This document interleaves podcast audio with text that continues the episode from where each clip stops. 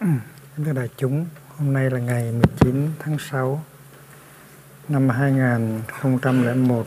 Chúng ta đang ở tại thiên đường nước tỉnh Chùa Pháp Vân, Sấm Thường, lần Mai.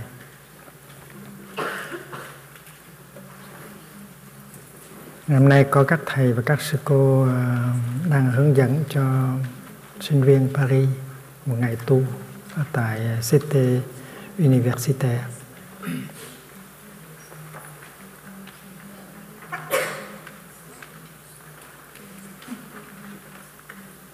À, ngày tu học hôm nay được à, nhóm à, Wake Up. Tổ chức.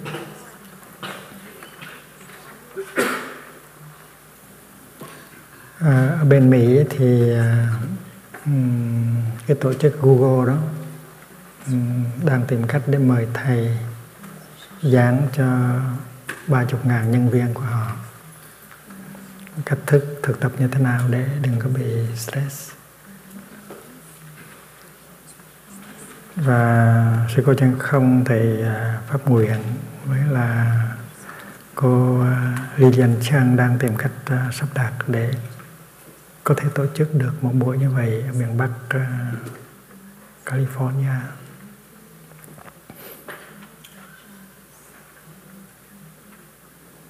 Năm nay trong chuyến đi Hoa Kỳ cũng sẽ có một khóa tu dành cho dân biểu quốc hội ở Washington DC.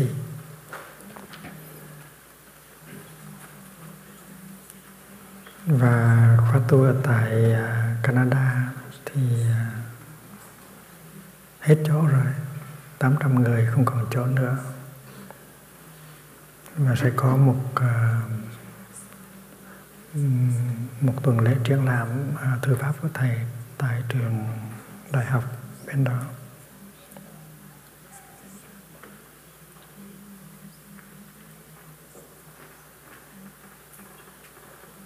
Bây giờ nghe rõ chưa? Có một uh, sư em ở bên Bắc Trong viết thơ cho thầy nói về cái hạnh phúc của sư em khi mà ăn một bát cháo, uh, một cái bát súp uh, bí rợ. Thầy ơi con đang ngồi ở vườn cố tích và con đang được thưởng thức một à, bát súp bí rợ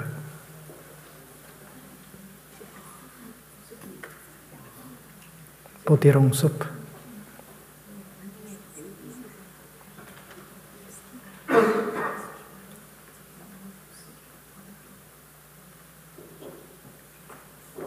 con thấy muỗng đầu nó ngon, ơi là ngon nhưng tại sao khi mà con ăn tới món thứ năm, thứ sáu, thứ bảy thì không thấy ngon như món đầu?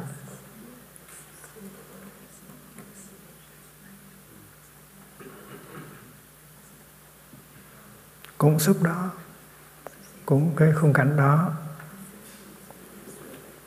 cũng là con đang ăn.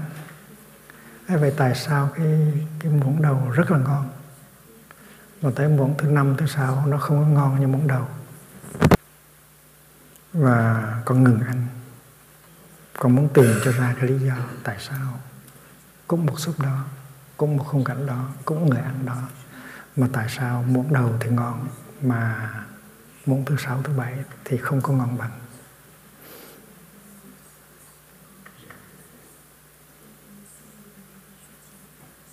Anh nhớ rằng là xem này mới tu mới xuất gia. Chưa được một năm.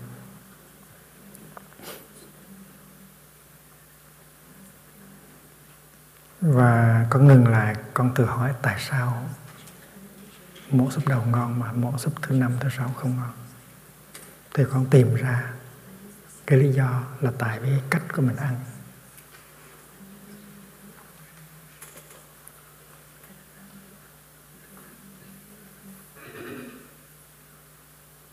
Tại cách của mình ăn hối hả?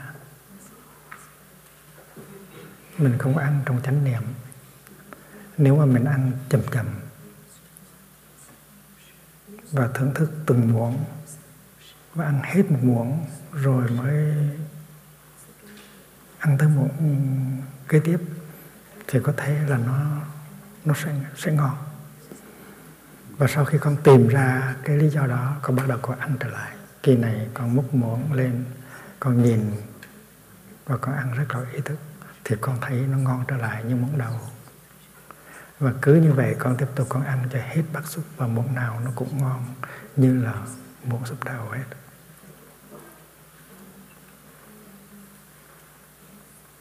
Anh viết thư này cho thầy, con chỉ muốn kể lại cái kinh nghiệm đó mà thôi.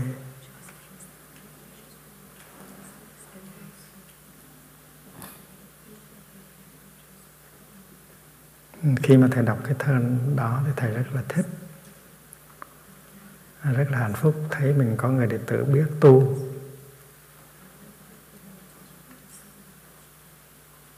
Và biết ờ, chế tác hạnh phúc cho mình tại cái hạnh phúc lúc bắt đầu, nếu mình không biết giữ gìn thì nó sẽ, mình sẽ đánh mất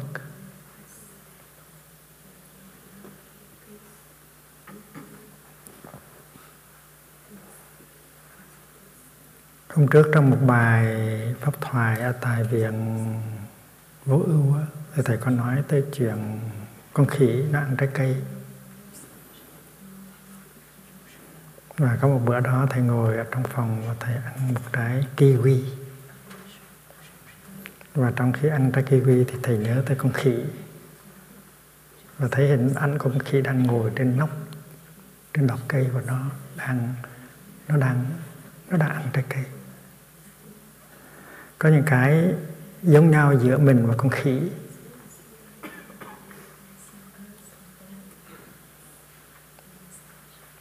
Trước hết đó là nó ăn bằng tay.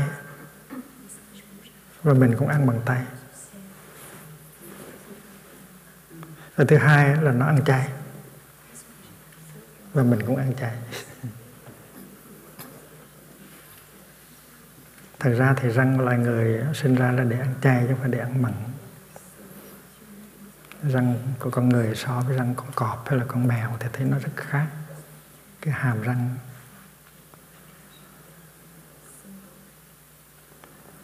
Và thầy thấy con khỉ nó hái trái cây rồi nó nó, nó ăn hết miếng này miếng khác rồi ăn chỉ hết miếng này đã đã lo ăn miếng khác cái hôm đó thì thầy lấy trái kiwi và thầy cắt đôi ra. Và thầy lấy cái muỗng cà phê và thầy ăn từng muỗng. Và ăn hết muỗng này, nuốt xong thì mới mới múc muỗng khác. Chứ không có vừa ăn nhai muỗng này thì đã, cái tay đã múc cái muỗng khác. Và mình ăn có ý thức. Và thầy cũng thấy như là sư em này, muỗng nào nó cũng ngon hết cái vấn đề là đừng có hấp tấp. Mình ăn một cái múc một cái một cái thìa kiwi, nhìn một chút rồi bỏ vào trong miệng. Ngậm lấy mà nghe. Nhai, nuốt xong, xuôi, rồi mới đưa tay múc cái muỗng thứ hai. Chứ không có múc muỗng thứ hai để sẵn. Và khi mình chưa nuốt cái muỗng thứ nhất mà mình đã đưa muỗng thứ hai vô thì là không có được. Thì ăn như vậy thì thì muỗng nào cũng sẽ ngon. Và thầy thấy sư em của mình nó cũng đi ngang qua cái kinh nghiệm đó và nó cũng tìm ra được cái chân lý. Bởi vậy cho nên sau khi quán chiếu thì nó ngồi ăn bất xúc của nó một cách rất là tài tình rất là chánh niệm. Và còn nó có hạnh phúc uh, từ đầu tới cuối. Cái khác nhau giữa mình và con khỉ là cái trình độ ý thức của mình nó cao hơn. Trong khi mình ăn trái cây, mình biết là mình đang ăn trái cây.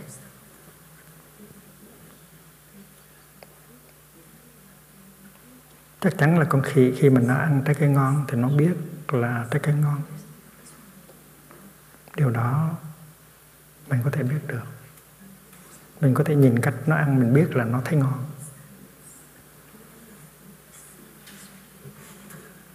Và mình khi ăn ngon, mình cũng biết ăn ngon.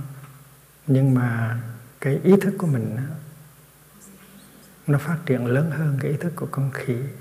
Là mình ăn, mình biết rằng mình là ai, mình đang ngồi ở đâu và mình đang ăn. Và khi mà mình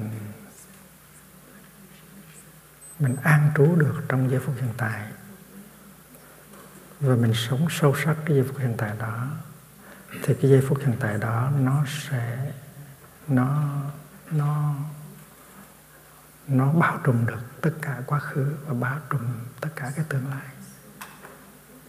Và giây phút nó chứa đựng cái thiên thâu thiên thu cái e instant đó, nó chứa đựng cái eternity.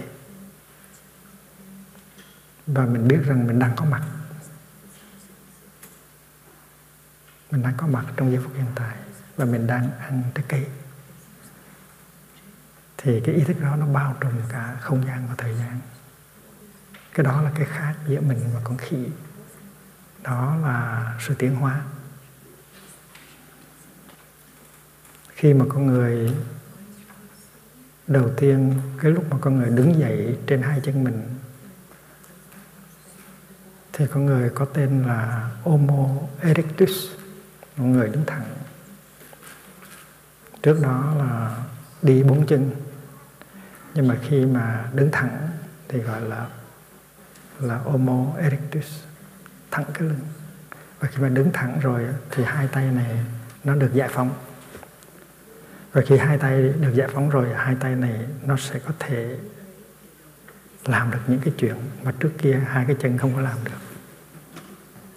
Và đó sau sau này à, hai tay đã có thể làm tạo ra nhiều cái à, kỹ thuật technology là nhờ hai cái tay hết. Và khi mà hai cái tay của mình nó, nó khéo léo nó tạo ra à, những cái phương tiện mới thì cái trí óc cái bộ óc của mình nó cũng lớn lên rất là mau. Nó lên nó lớn lên tới một à, tới bốn lần. Và khả năng của bộ óc nó nó lớn hơn lớn hơn rất nhiều. Và con người trở thành con người uh, Homo sapiens. Homo sapiens là con người có trí tuệ.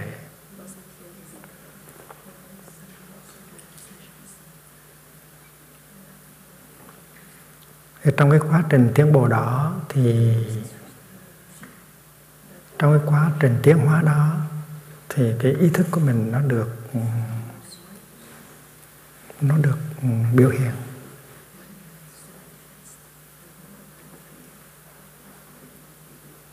Và trong đầu bụt đó thì cái ý thức đó coi như là cái sợi dây, cái đầu dây mà có thể kéo ra, có thể đem tới cái hiểu biết và cái giải thoát. Trong đạo Phật cái đó gọi là chánh niệm, cái đó gọi là smriti. Chánh niệm có nghĩa là mình ý thức được là mình đang có mặt trong thời gian và không gian và mình biết rằng cái gì nó đang xảy ra trong giây phút hiện tại. Cái nó gọi là chánh niệm. Cái sự tu tập của lần mai á, nó dựa trên cái cái năng lượng đó gọi là chánh niệm. Chánh niệm nghĩa là một cái khả năng ý thức được sự có mặt của mình và của thế giới trong giây phút hiện tại và biết những cái gì đang xảy ra trong thân trong tâm của mình và trong hoàn cảnh.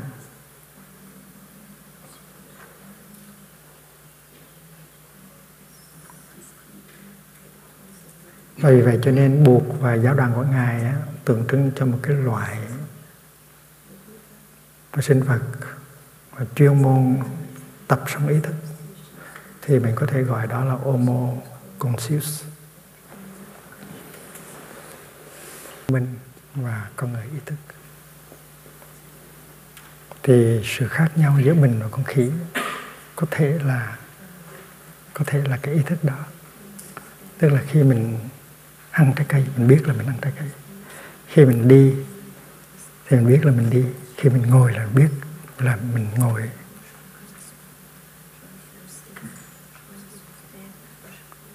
Thì homo conscious là là một cái giống người mà nó có khả năng có ý thức và nó muốn đi về con đường à, ý thức nó.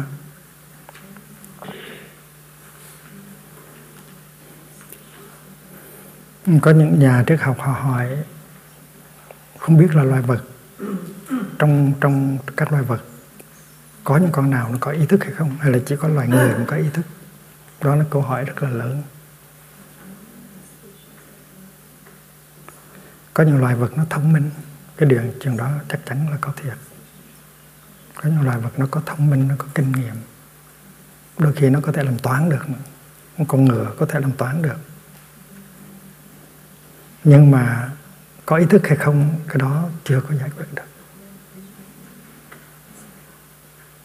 Thì khi mình nói chuyện, con khỉ nó ăn trái cây, mình nhìn nó ăn trái cây, mình có thể thấy được là nó rất là thích thích thú trong khi ăn trái cây nhưng mình không có chắc là nó có chánh niệm như là con người.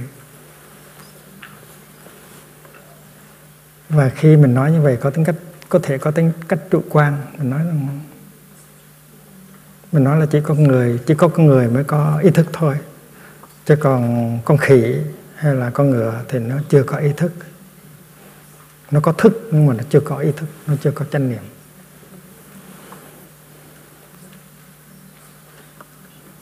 Thì có người nói rằng là, thầy không phải con khỉ, tại sao thầy biết nó không có ý thức?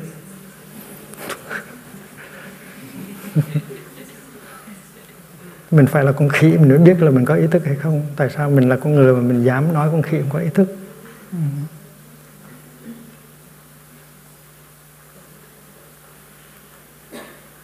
Mình có thể trả lời là, ông không phải là tôi thì ông làm sao biết được tôi biết hay là không biết?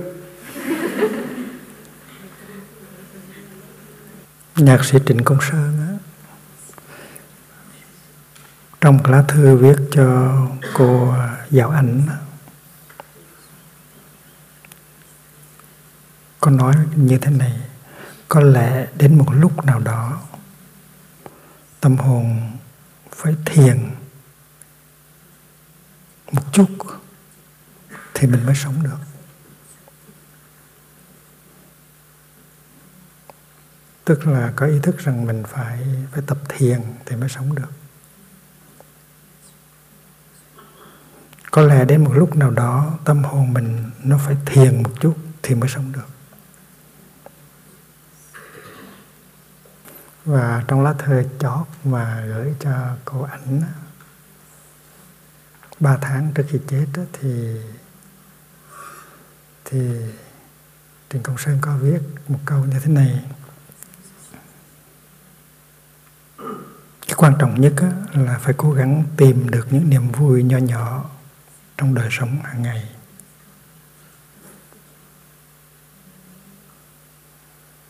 Có thể đó là cái di chúc của Trần Công Sơn.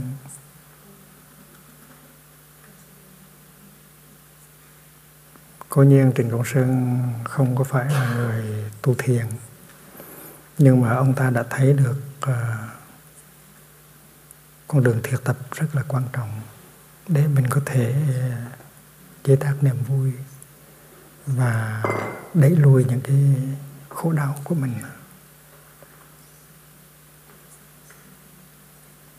Và cái lá thư chót này viết bằng email á 17 tháng Giêng năm 2001 đó, nó có cái câu đó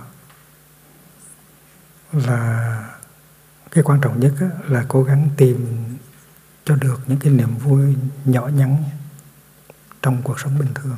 Ngoài ra thì không có cái gì quan trọng nữa.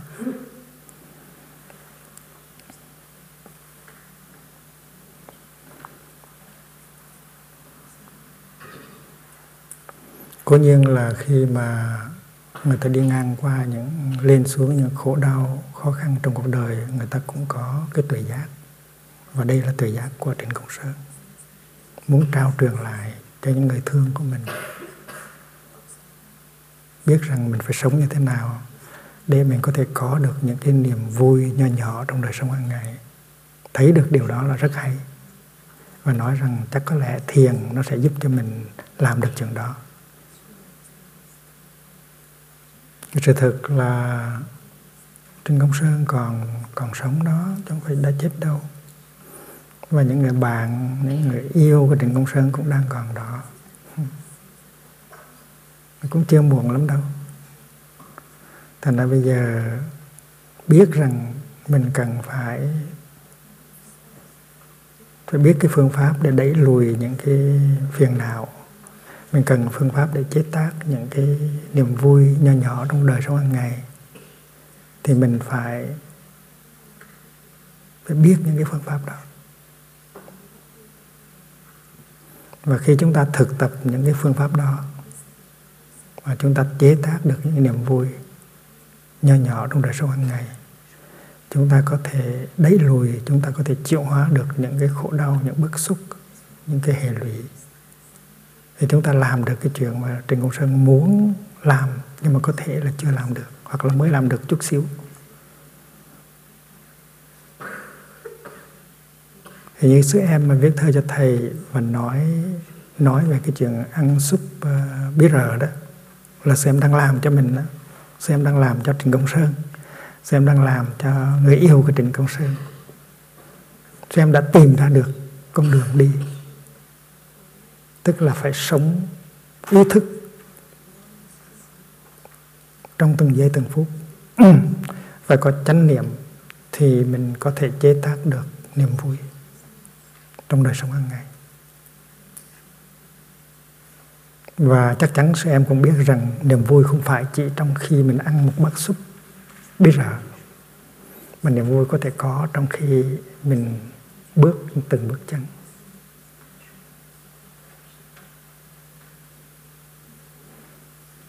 Từ xóm, Trăng Tọ và đi bộ qua xóm Trời Quang thì mình có thể đi như thế nào để mỗi bước chân có thể đem lại niềm vui được. Mình còn trẻ, hai chân mình còn khỏe. Hai phổi mình đang thở không khí trong mát, trong lành của Bắc Trong thì mỗi bước chân như vậy chắc chắn nó có thể đem lại niềm vui được, chứ phải không? Mỗi bước chân là một muỗng súp bí rợ.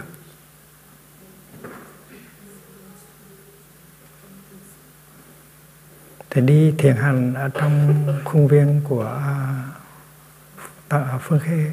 Thì thầy cũng đi như vậy. Đi như thế nào để mỗi bước chân nó đem lại cái niềm vui nó đem lại hạnh phúc? Mà cái đó là có chánh niệm thì làm được. Ngồi trên xe hơi từ sống mới đi về sống thường cũng vậy. Được ngồi trong xe hơi biết rằng mình sẽ có một ngày quan niệm sinh hoạt với tăng thân ngồi trong xe hơi và nhìn ra cảnh vật bên ngoài rất là xanh tươi. Thì mỗi hơi thở mà mình thở vào hay thở ra trong vòng 20 phút từ sống mới mà đi về sống thượng thì mỗi hơi thở đó cũng đem lại hạnh phúc. Mình làm được những cái chuyện mà Trịnh Công Sơn muốn làm, nhưng mà chưa làm được hoặc là làm được rất là ít. Nhiều khi làm quên, mình biết, thấy được cái chân lý rồi nhưng mà quên làm. Thành ra khi có những cái đau khổ, những cái bức xúc thì rót rượu ra uống. Nhưng mà nếu mà biết cách làm thì đâu cần phải rót rót là rót ly rượu lên uống nữa.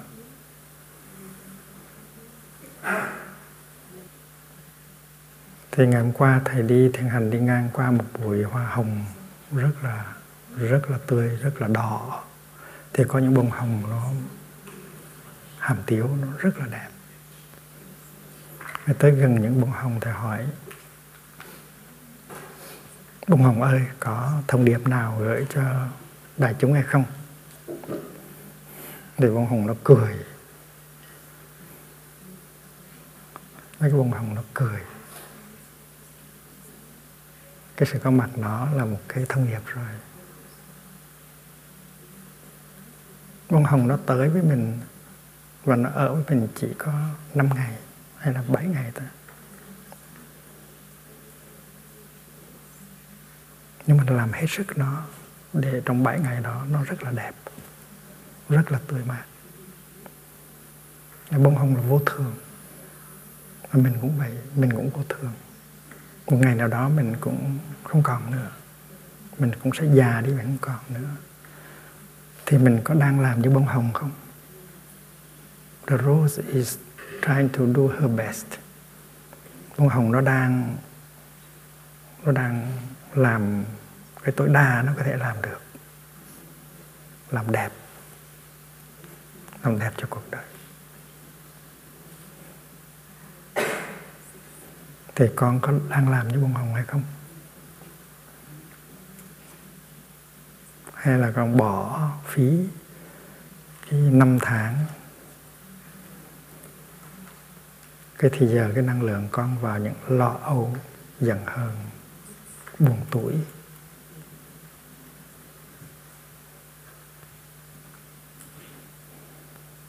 bông hồng nó im lặng, nó mỉm cười thôi, nhưng mà thầy nhận được cái thông điệp của nó. Và thầy trao cái thông điệp của bông hồng cho quý vị bông hồng nó vô thường. Không biết nó biết nó vô thường hay không, nhưng mà nó vô thường. Bông hồng đang làm tất cả những cái nó có thể làm được để có thể có mặt một cách tròn vẹn, một cách đẹp đẽ, một cách tươi mát trong suốt thời gian mà nó ở lại với mình. Thì mình cũng vậy. Mình nghĩ là mình 100 năm thì nhiều hơn bông hường nhưng kỳ thực 100 năm không có nghĩa gì mấy. 100 năm nó có nghĩa gì đâu.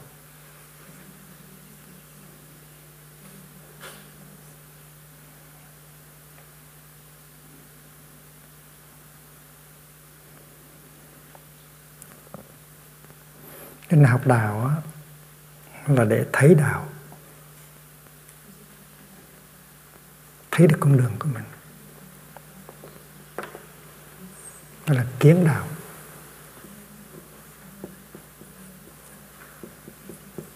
Kiến đạo là thấy được đạo.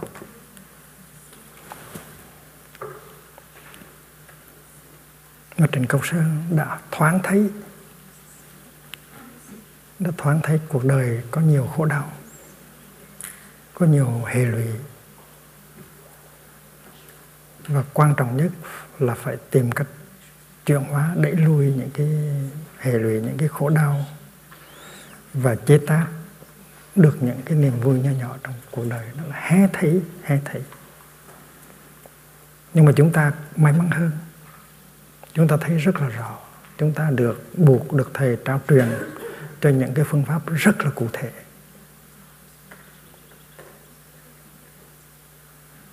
Chúng ta được buộc dạy thở cho cái ý thức, đi cho cái ý thức.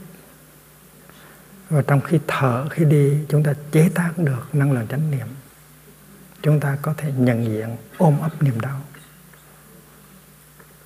Rất là rõ ràng. Chúng ta có năng lượng đó để chúng ta chế tác những cái niềm vui nho nhỏ trong đời sống hàng ngày. Bước đi cũng là hạnh phúc, thở vào cũng là hạnh phúc ăn muỗng súp cũng là hạnh phúc. Đánh răng cũng hạnh phúc. Ngồi trên xe hơi để đi tới ngày quan niệm cũng có hạnh phúc. Hạnh phúc có thể có mặt trong bất cứ một giây phút nào. Và ở lần mai chúng ta tiếp thu những cái giáo lý đó, những cái kiến thức đó những cái phương pháp đó để chúng ta áp dụng, chúng ta có, chúng ta chúng ta chúng ta thấy được con đường của mình, thấy được cái sự thực tập của mình. Sự thực tập để làm gì? Để chế ngừa những niềm đau và để chế tác được những niềm vui. Cái đó gọi là kiến đạo. Ai trong chúng ta, ở đây mà không kiến đạo, chúng ta đã kiến đạo rồi và sư em của mình, khi mà nó ăn tới muỗng thứ năm, thứ sáu, và nó thấy không ngon bằng muỗng đầu thì tự nhiên nó ngưng lại. Và nó tự hỏi tại sao muỗng thứ năm, thứ sáu không ngon bằng muỗng đầu. Và trong, chỉ trong một vài phút nó tìm ra được đạo là tại cái cách mình ăn. Cho nên những muỗng những muỗng về sau nó không có ngon nữa. Và xem kiến đạo là thấy đạo.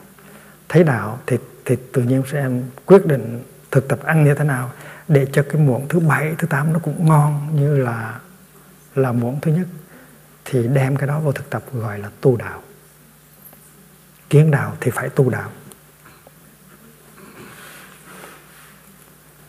Khi mà thấy đạo rồi, phải lập tức đem áp dụng, được gọi là tu đạo. Put into practice. Và đối với sư em nó thành công liền lập tức. Và khi mà áp dụng vào rồi thì muộn thứ bảy, thứ tám nó ngon trở lại. Thì gọi là chứng đạo. Ba cái. Mình thấy con đường rồi thì mình áp dụng cái phương pháp đó và mình đạt được. Và cái kiến đạo, tu đạo và chứng đạo nó đâu phải cần năm tháng nó nó chỉ có cả ba cái nó có thể xảy ra trong thời gian mình ăn bắt súp mà nếu làm được cái chuyện đó trong khi ăn súp rồi thì cũng có thể làm trong khi mình đi từ xóm Trăng Tỏ đi sang xóm Trời Quang, phải không? Hay trong khi mình tưới rau cho đại chúng ở ngoài vườn rau. Mình tưới rau cũng có hạnh phúc lắm mình đang có sức khỏe mình đang có cơ hội để làm hạnh phúc cho chúng trồng cho chúng những cái liếp rau rất là xanh. Cái đó đem lại hạnh phúc rất là nhiều. À, nấu cơm cho chúng hoặc là à, à, thiết bị cái cái thiên đường cho chúng. Thì tất cả những cái đó đều có thể có hạnh phúc cả. Tìm hạnh phúc ngay trong những cái những cái sinh hoạt thường ngày của đời sống tu tập mà thôi. Thì mục đích của buộc của thầy là trao truyền cái phương pháp, cái đó gọi là đi cho mình thấy đạo. Mà khi mình thấy đạo rồi thì mình đừng có chần chừ nữa. Mình đem áp dụng liền vào trong đời sống hàng ngày. Áp dụng để làm gì? Một là ôm ấp chuyển hóa niềm đau. Hai là chế tác niềm vui. Và nếu mình làm thì tự nhiên mình đạt tới cái thứ ba là chứng đạo. Thì kiến đạo, tu đạo, chứng đạo nó có thể xảy ra trong chớp nhoáng rất là mau. Mà làm được cái này thì mình có thể làm được cái khác. Mà nếu mình quên áp dụng cái trình tự tu kiến đạo, tu đạo và chứng đạo thì có sư anh sư chị đang có mặt để nhắc mình mình biết làm, tại sao mình không làm? Đôi khi mình biết mà không có làm. Rồi cứ đau khổ. Cho nên chúng ta phải thấy rằng trên Đông Công Sơn đang có đó với chúng ta, đang ngồi trong phòng này. Và người yêu của tình Đông Công Sơn cũng đang ngồi trong phòng này. Và chúng ta phải giúp cho họ. Chúng ta phải nói. Trịnh Công Sơn đã thoáng thấy là cái quan trọng nhất là phải biết cách chế ngự, đẩy lùi những niềm đau. Quan trọng nhất là phải biết cách chế tác những cái hạnh phúc nhỏ nhỏ trong đời sống hàng ngày. Nhưng mà nhưng mà chế tác bằng cách nào? Đẩy lùi bằng cách nào? Ở đây chúng ta được trao truyền rất là rõ ràng. Chúng ta phải làm như vậy.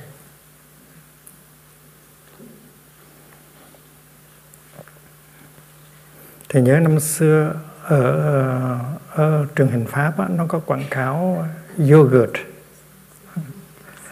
Cái cái ngày xưa mà khi mà bắt đầu có yogurt à, trong từng cái hũ nhỏ nhỏ có trái cây nó quảng cáo là thầy nhớ là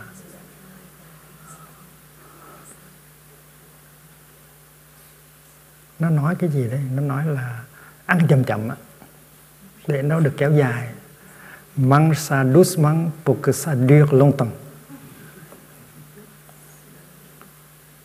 thì cũng có cái thấy đó rồi. Mình có một cái hũ giá ua, mà nếu mình ăn hối hạ thì chỉ trong nửa phút là xong. Nhưng mà nếu biết cái nghệ thuật ăn giá ua, thì là mình ăn muỗng này tới muỗng khác chậm chậm như vậy để cái hạnh phúc nó kéo dài.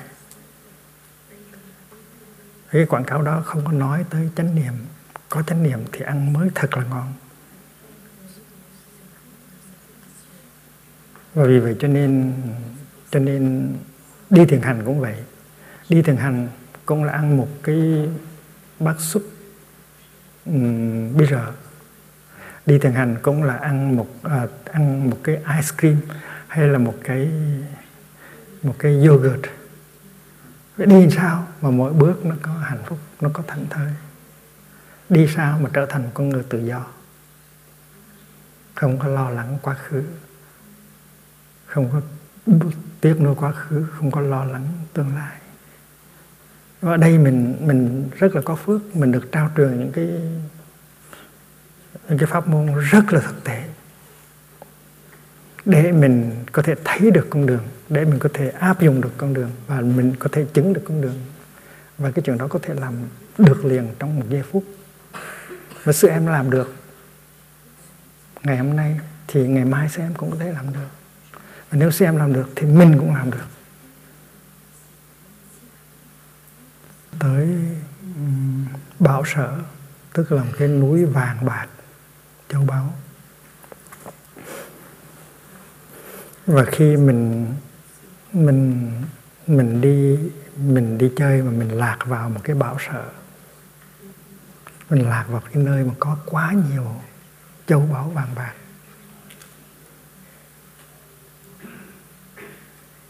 thì đáng lý mình trở thành người giàu, phải không?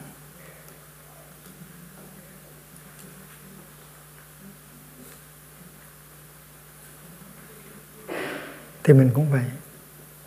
Mình đi lạc vào trong cái thế giới của Phật pháp.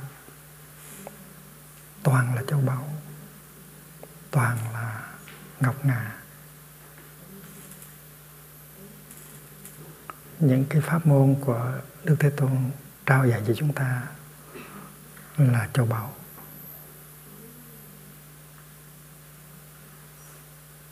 Mà nếu chúng ta không có biết cách thừa hưởng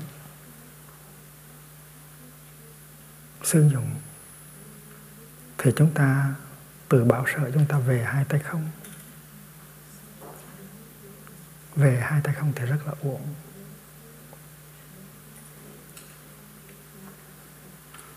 Mình phải biết thừa hưởng cái châu báu đó và mình phải đem ra để phân phát cho mọi người. Tại sao châu báu như vậy? Nhiều như vậy mà cứ làm thân cùng tử. Đời này sang đời khác đời khác. Hãy thôi làm thân cùng tử. Về đây tiếp nhận gia tài. Chúng ta đang ngồi ở trên đống châu báu sự thật là như vậy. Chúng ta đi tìm cái gì nữa? Hạnh phúc có thể có được ngay trong giây phút hiện tại. Nếu chúng ta chịu chế tác, khổ đau có thể ôm ấp và chuyển hóa ngay trong giây phút hiện tại, nếu chúng ta biết thực tập.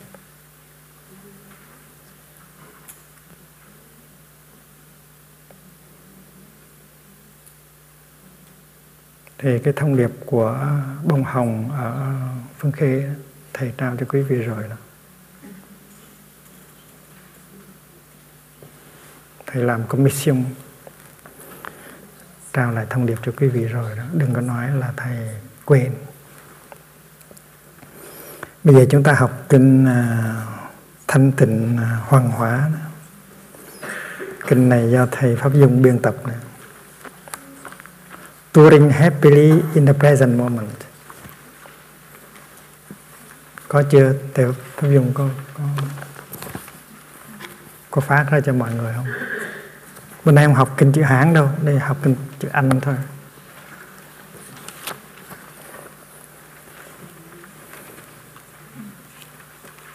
Kinh này mình học chung rồi mình có thể ờ, đóng góp thêm và mình sẽ đem sử dụng ngay trong khóa tu ờ, mùa hè ở đây. Và tiếp đó mình đem sử dụng trong trong mùa thu ở tại đây và trong chương đi. Thứ nhất á, cái điều điều thứ nhất là touring from the heart mình dịch là đi bằng trái tim. Đi bằng trái tim. Cái summer opening là một chuyến đi mà cuộc diêu hóa bên Mỹ từ tháng 8, tháng 9, tháng 10 cũng là một chuyến đi. Và chuyến đi đó là chuyến đi bằng trái tim. Đi bằng trái tim chứ không phải đi bằng hai chân. Mỗi giây phút của đời sống tu tập của chúng ta là quý giá. Và mỗi giây phút là một cái cơ hội để chúng ta có hạnh phúc. Tu là để có hạnh phúc. Nếu mà tu không hạnh phúc thì tu làm gì? Rất là đúng. Tu mà khổ đau thì thôi, thà rằng đừng tu cho xong. Tu là để có hạnh phúc nhưng mà tu phải khéo khéo tu thì nổi vùng tu thì chìm.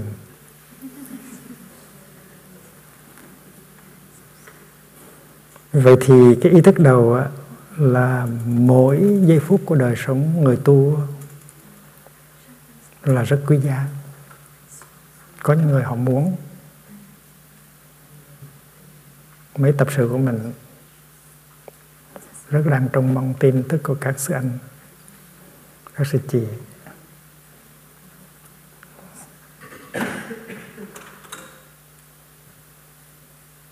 thì mỗi giây phút của đời tu là rất quý giá.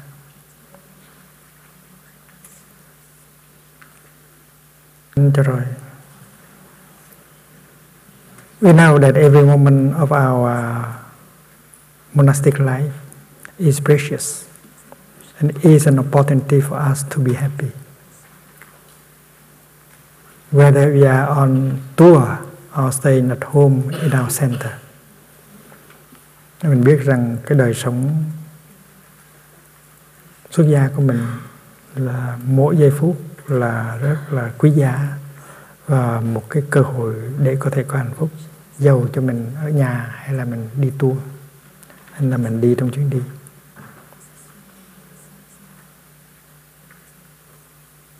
No matter where we are. By our own practice and of breathing and dwelling happily in the present, we always have an opportunity to share the practice.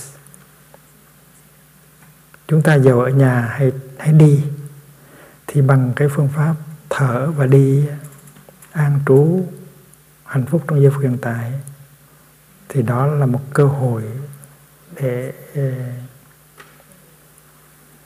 để công hiến, để chia sẻ sự thực tập của chúng ta với những người khác. Chúng ta chia sẻ không phải bằng lời nói, bằng sự thuyết phục, bằng lời nói, mà bằng cái cách thở, cách đi của chúng ta. Thì những người ở nhà cũng phải làm như vậy, nhưng người đi cũng phải làm như vậy, mà có thể những người ở nhà làm dễ hơn. Người đi phải ráng mới có thể làm được như vậy.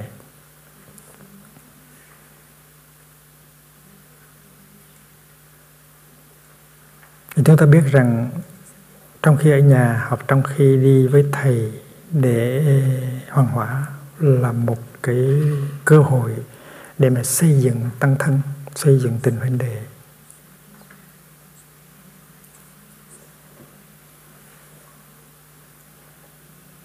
Và hơn nữa là để ờ,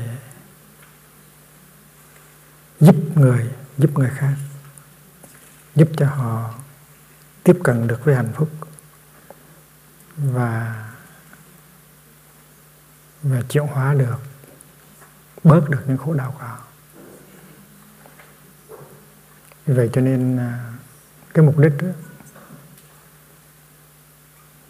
thứ nhất của chương đi hay là của khóa tu là khi làm việc chung như vậy thì mình xây dựng, có cơ hội xây dựng được tình vấn đề tình vấn đề không có thì không có làm được gì hết. Thành ra làm như thế nào để trong khi làm mình xây dựng được tình vấn đề không phải là làm để được được việc mà đánh mất tình vấn đề mà làm là để xây dựng tình vấn đề điều này rất là quan trọng. Tổ chức một cái gì đó. Dù mình ở nhà hay mình ở trong dân đi, thì mình phải tổ chức như thế nào để trong khi mọi người làm việc chung có cơ hội xây dựng được tình đề chứ không phải là vì công việc mà người này trách móc giận hờn người kia. Đó là cả một cái nghệ thuật. Vì vậy cho nên mục đích đầu là để xây dựng tình huynh đề mục đích thứ hai là để làm hạnh phúc cho người khác, cho những người tới tu với mình.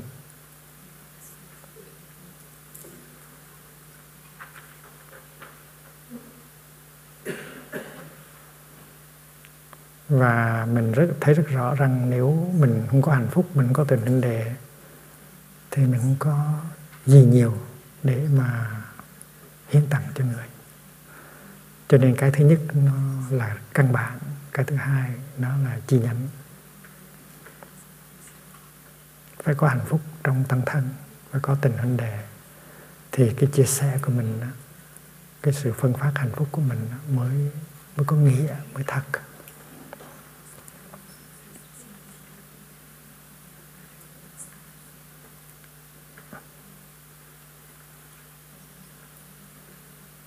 No matter where we are, by our own practice and of breathing and dwelling happily in the present, we always have an opportunity to share the practice. We are aware that being with Thầy and the Sangha on a teaching tour is an opportunity to build brotherhood and sisterhood, to practice and to serve others, helping them touch happiness and suffer less. Chúng ta biết rằng đó là cái mục đích tối hậu của cái chuyến đi. We must remember that this is the ultimate concern and intention of the tour.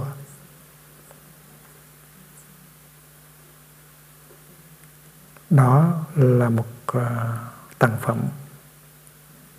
từ trái tim của chúng ta cho những người đến với chúng ta trong các trong các khóa tu. It is an offering from the heart to the people of the country that we visit. Cái điều này thì tất cả mọi người chúng ta đều đã biết rồi. Đây chỉ là nhắc lại thôi.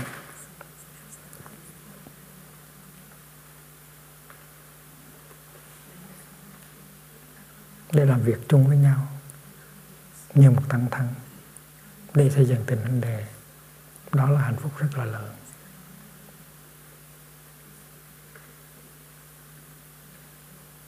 Chúng ta thấy rằng ở ngoài đời có biết bao nhiêu là khổ đau bao nhiêu là à, cô đơn tuổi hờn.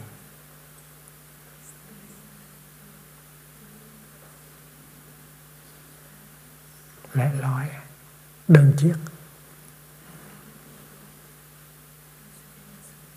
vậy mà chúng ta có anh có chị có em để làm việc chung, để phụng sự chung, đó là hạnh phúc rất là lớn. Phải ý thức điều đó.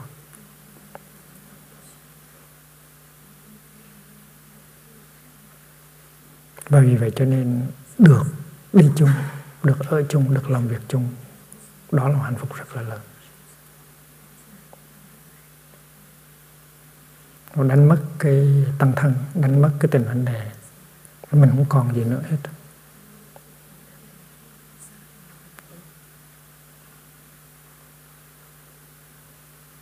và cái điểm thứ hai là chúng ta có cơ hội để giúp người, để giúp đời. khi mà chúng ta có hạnh phúc, có bình an thì chúng ta có thể giúp người giúp đời được.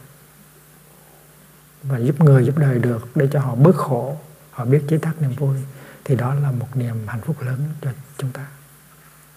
Đưa cho mấy mấy vị đang dịch đó.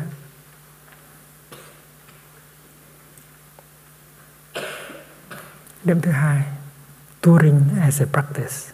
Đi, tức là thực tập. Chứ không phải là làm việc.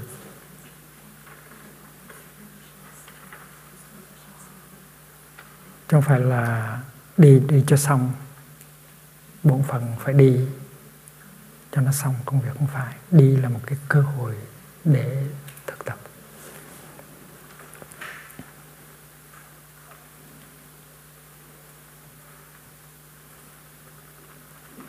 Chúng ta ý thức rằng trong một chuyến đi hoàng hóa như vậy, một chuyến đi hàng hóa như vậy là là chúng ta có cơ hội được học hỏi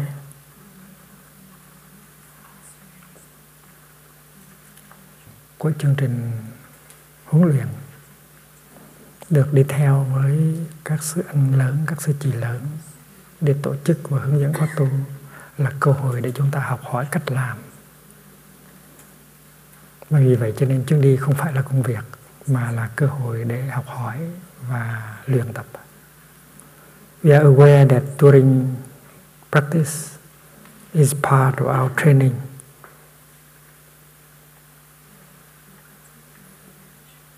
Therefore, we use the opportunity to train in our precepts and fine manners and to cultivate our mindfulness throughout the time of the tour while we are traveling.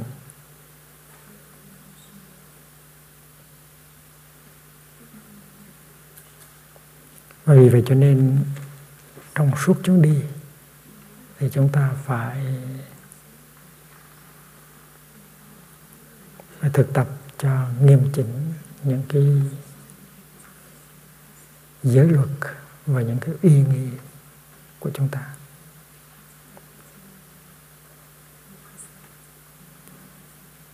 suốt trong chuyến đi, dầu khi mình đang ở ngoài phi trường hay là trong cái khung khung cảnh của một cái, của một cái khóa tu, thì mình phải giữ cái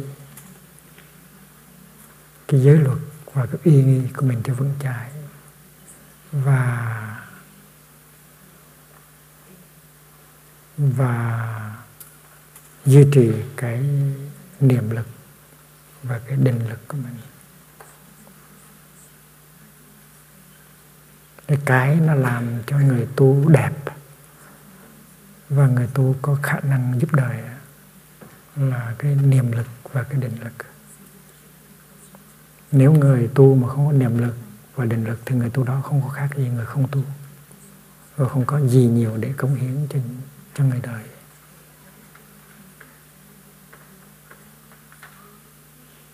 Mà chúng ta biết rằng muốn có niệm và có định thì phải có giới và có ý nghĩ. Giới được làm bằng niệm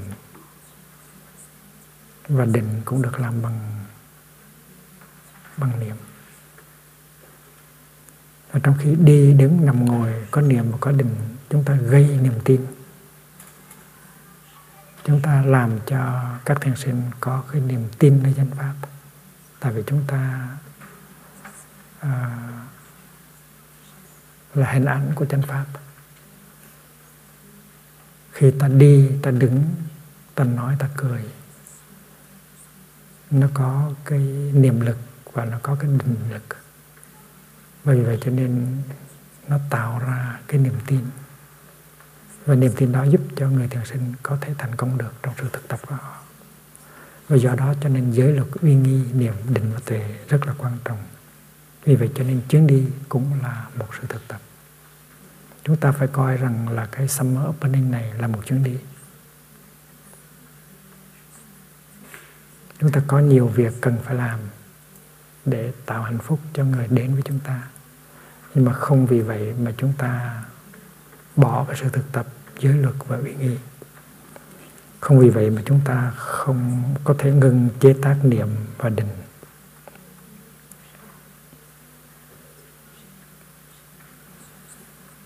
Điểm thứ ba, sangha happiness. Cái mục đích của chuyến đi là gì? Cái mục đích của khóa tu là gì? Là hạnh phúc. Cái điểm thứ ba này hạnh phúc là mục đích của chúng ta. Hạnh phúc của ai? Trước hết là hạnh phúc của chính mình, của tăng thân. Đi như thế nào mà chế tác được hạnh phúc, mà duy trì được hạnh phúc? Còn nếu đi mà làm cho hạnh phúc, tiêu tán, thì đi như vậy không có ích. Ở nhà cho rồi.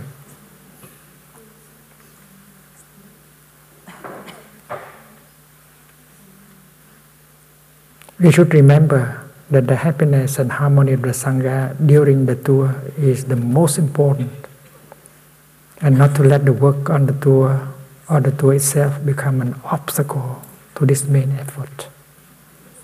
Chúng ta phải nhớ rằng cái hạnh phúc và cái hòa điều của tăng thân trong suốt chuyến đi là cái quan trọng nhất và đừng để cho công việc và hoặc là chuyến đi nó trở thành ra chướng ngại cho cái đó.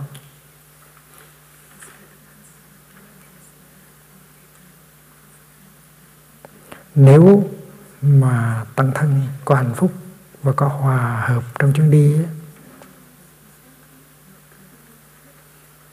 thì chúng ta có thể giúp cho mọi người tiếp xúc được cái hạnh phúc và cái an bình ở trong cái trái tim của chính họ. Nếu chúng ta không có cái đó tức là không có cái hòa điệu giữa tâm thân và không có cái hạnh phúc đó. Thì trường thì thì những người đến với chúng ta sẽ đánh mất cơ hội. Cho nên mình là cơ hội cho họ. Cho nên mình bắt buộc phải có hạnh phúc. Mình đau khổ trong chuyến đi là thất bại hết.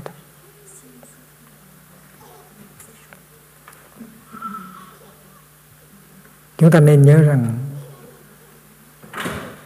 chuyến đi, không phải là để tham quan, một chuyến tham quan.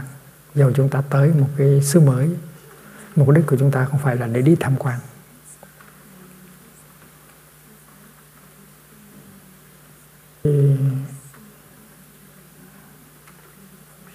Có những cái hấp dẫn của cái xứ đó.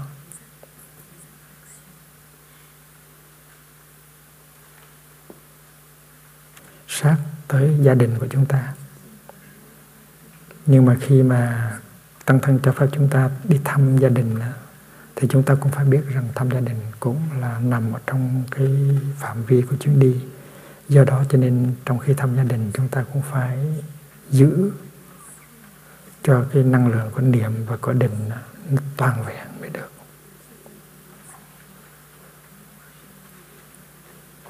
và chúng ta đừng có nghĩ rằng nếu chúng ta có cái cơ hội để thăm viếng những cái cảnh đẹp ở trong cái xứ đó, thì chúng ta phải đi như thế nào để chúng ta vẫn giữ được cái năng lượng của niềm và cái định đó và đừng để cho nó biến mất.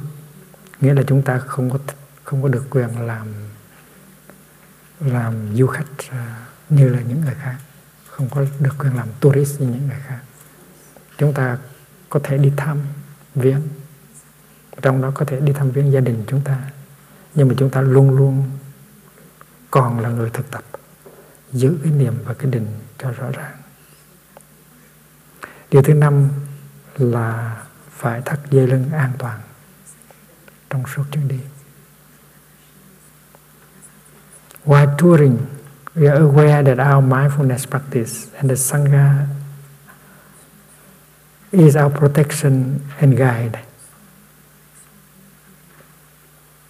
Trong khi, trong chuyến đi, chúng ta ý thức rằng thực tập chánh niệm và tăng thân là hai cái nguồn bảo hộ và hướng dẫn cho chúng ta.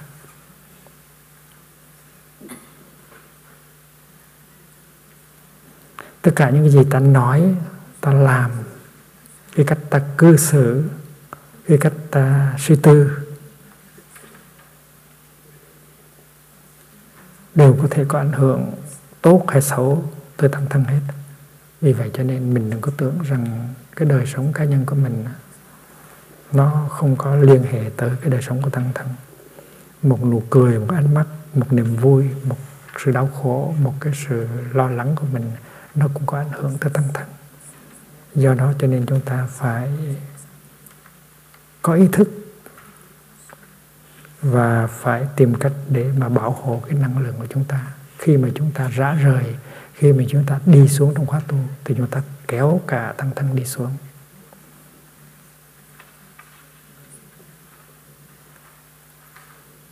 Vì vậy cho nên trong suốt khóa tu thì phải làm thế nào để giữ gìn, để đừng cho cái năng lượng niệm và định nó đi xuống.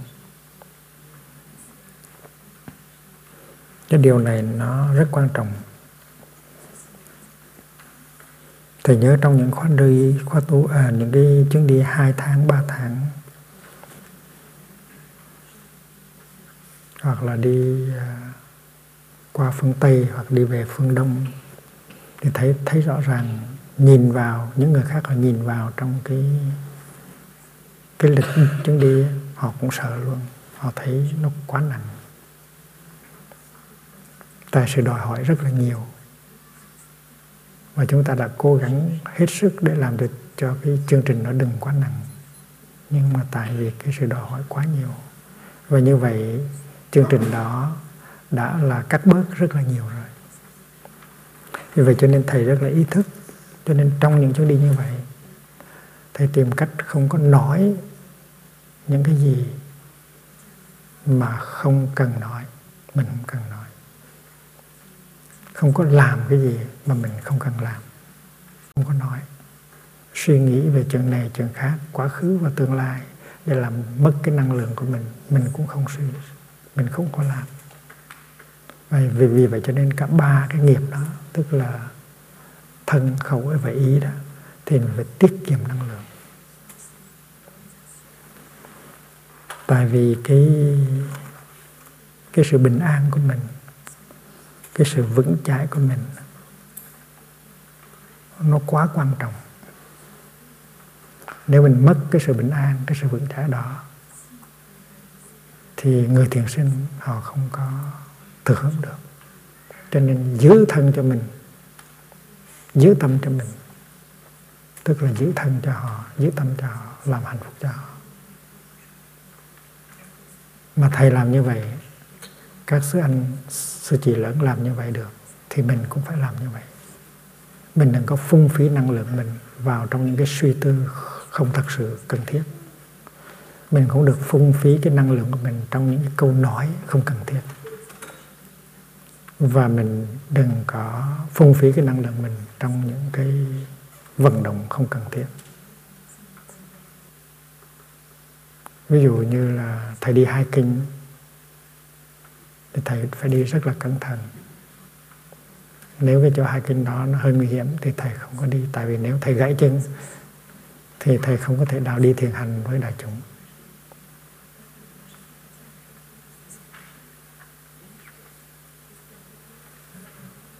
Cái chân mà, cái chân có thể mà gãy một cái bằng bó bó bột á, thì là không biết bao nhiêu người thiệt thòi. Thì chuyến mỗi ngày nào cũng đi thiền hành và đi thiền hành tạo hạnh phúc rất là nhiều cho người ta. Vì vậy cho nên thầy phải giữ cái chân của thầy. Đi cho rất cẩn thận. Thì không phải thầy giữ cái chân của mình, không phải là chân của mình, mà chân của tăng thân. Mà thầy làm như vậy thì mình cũng phải làm như vậy. Cái chân của mình cũng là chân của tăng thân. Cái sống lưng của mình cũng là sống lưng của tăng thân và trong khi mình chơi thể thao trong khi mình đi hiking mình phải phải phải cẩn thận. Tại vì nếu mà mình bị gãy chân hay là mình bị đau lưng thì không những tăng thân à, phải chăm sóc mình mà những người thiền sinh nào tới với mình họ không được hưởng cái sự có mặt và cái sự cống hiến của mình. Cho nên cho nên phải tiếp tiết kiệm năng lượng về thân, về phẫu, khẩu và ý vì không những những người đi, trong chuyến đi phải làm như vậy, mà những người ở nhà cũng phải làm như vậy. Tại vì ở nhà cũng có những khóa tu.